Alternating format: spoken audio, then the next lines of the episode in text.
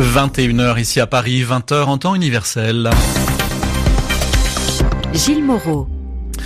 Bonsoir à toutes et tous, euh, bienvenue dans votre journal en français facile, présenté ce soir avec Sylvie Berruet. Bonsoir Sylvie. Bonsoir Gilles, bonsoir à tous. Dans l'actualité, l'offensive de l'armée syrienne et de son allié russe pour reprendre la Routa orientale aux rebelles. Aujourd'hui encore, les bombardements ont tué de nombreux civils et les habitants quittent leur région par milliers. La Routa a été reprise à 70% selon le régime de Damas. Dans l'affaire de l'empoisonnement d'un ancien agent double russe en Angleterre, Londres a mis en cause aujourd'hui Vladimir Poutine provoquant la colère du Kremlin à suivre dans un instant. Au sommaire du journal également, un sommet euh, franco-allemand actuellement à l'Elysée. Paris et Berlin feront des propositions d'ici au mois de juin pour relancer la construction européenne. Et puis football en Ligue des Champions, le tirage au sort des quarts de finale. Parmi les affiches, le choc Real Madrid, Juventus Turin.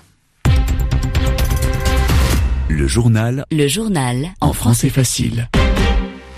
Les relations entre la Russie et l'Occident continuent de se tendre après l'empoisonnement d'un ancien agent double russe en Angleterre. L'affaire sera abordée, évoquée lors du prochain sommet européen les 22 et 23 mars à Bruxelles. Aujourd'hui, le ministre britannique des Affaires étrangères a provoqué la colère du Kremlin en jugeant probable que Vladimir Poutine ait ordonné l'empoisonnement de Sergei Skripal et de sa fille. C'était le 4 mars à Salisbury. Nous retrouvons à Moscou Daniel Valo.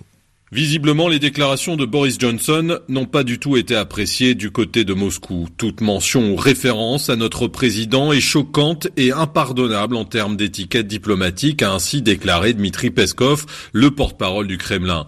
Moscou ne tolère pas que le nom de Vladimir Poutine soit directement lié à cette affaire d'empoisonnement. La Russie continue d'ailleurs de nier en bloc toute implication directe dans cette affaire et menace Londres de mesures de représailles suite à la décision de Theresa May d'expulser une vingtaine de diplomates russes. La réponse de Moscou n'a pas été encore dévoilée sur le plan diplomatique en tout cas. En revanche, une enquête judiciaire a été ouverte ce vendredi pour tentative d'assassinat sur la fille de Sergei Skripal, mais aussi, et c'est beaucoup plus inattendu, sur Nikolai Glushkov, cet exilé russe retrouvé mort ce lundi à Londres dans des circonstances qui restent encore mystérieuses. En ce qui concerne les mesures de représailles prévues par Moscou, c'est Vladimir Poutine, in qui prendra les décisions. C'est ce qu'a expliqué tout à l'heure Dmitri Peskov. Vladimir Poutine qui ne s'est toujours pas exprimé sur cette affaire depuis qu'elle a éclaté, hormis une très brève déclaration ce lundi à l'attention des journalistes de la BBC. Daniel Valo, Moscou, RFI. L'élection présidentielle aura lieu dans deux jours en Russie. Euh, Moscou dénonce aujourd'hui une ingérence de l'Ukraine dans ses affaires. Euh, Kiev aurait décidé d'interdire aux électeurs russes l'accès au consulat de leur pays pour voter dimanche. L'offensive de l'armée syrienne et de son allié russe se poursuit en vue de reprendre aux rebelles la région de la Routa orientale. Presque un mois après l'assaut lancé le 18 février, l'objectif est sur le point d'être atteint. Le pouvoir de Bachar al-Assad a maintenant repris 70% euh, de cet ultime bastion rebelle situé dans la banlieue de Damas et les habitants continuent de fuir par milliers cette offensive et qui, selon l'Observatoire syrien des droits de l'homme, a tué ce vendredi euh, près de 80 civils. Euh, Sami Boukhelifa a recueilli un témoignage sur place, celui d'Oussama al-Omari, militant de l'opposition syrienne.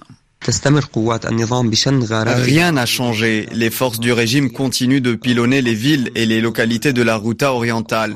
Ce sont surtout les régions situées au centre de la Routa qui sont le plus durement touchées. L'aviation russe utilise différentes armes et même de l'armement prohibé. Des bombes incendiaires sont larguées sur la Routa. Nous avons énormément de blessés et toujours pas de matériel médical pour les soigner. Il n'y a pas non plus de nourriture. Ici dans la Routa orientale, les civils manque de tout. Jeudi, un convoi de 20 camions chargés d'aide humanitaire est entré dans la Routa. La livraison était supervisée par la Croix-Rouge internationale. Et même ce convoi n'a pas échappé aux attaques du régime. L'ancien président sud-africain Jacob Zuma sera jugé pour corruption dans une affaire vieille de presque 20 ans. En marge d'un contrat d'armement, il aurait reçu des pots de vin de la société française Thales. Le parquet sud-africain a précisé que la filiale locale de Thales serait poursuivie en même temps que l'ancien chef de l'État Jacob Zuma a démissionné il y a un mois sous pression de son parti, l'ANC. À la tête d'un nouveau gouvernement en Allemagne, la chancelière Angela Merkel est actuellement reçue à Paris pour un dîner de travail à l'Élysée. Emmanuel Macron l'a félicité pour la formation de ce gouvernement qui associe la droite allemande et le Parti social-démocrate. Rappelant l'importance du couple franco-allemand, le président français a proposé d'établir une feuille de route claire et ambitieuse d'ici au mois de juin pour refonder l'Union européenne. Écoutons Emmanuel Macron. Pendant de longues années, l'Europe a attendu que le couple franco-allemand avance et propose, avec la force qu'il a historiquement su trouver à chacune des grandes étapes de l'Europe. Nous y sommes prêts. Et c'est donc cette étape qui est désormais devant vous.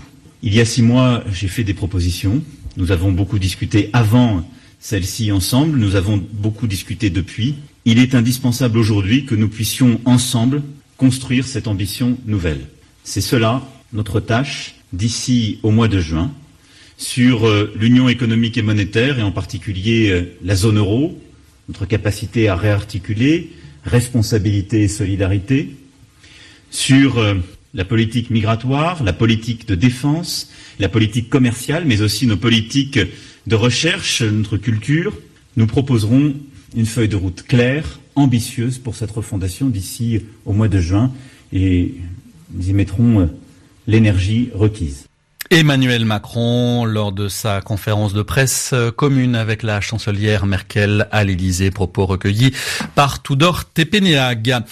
La ministre des Transports, Elisabeth Borne, juge irresponsable l'appel à la grève lancé par les syndicats de la SNCF contre le projet de réforme de l'entreprise. Toutefois, elle se dit prête à négocier 7 jours sur 7 avec ces syndicats.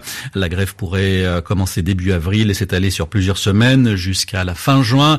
Selon un sondage, plus des deux tiers des Français estiment que la réforme est bonne pour l'avenir de l'entreprise.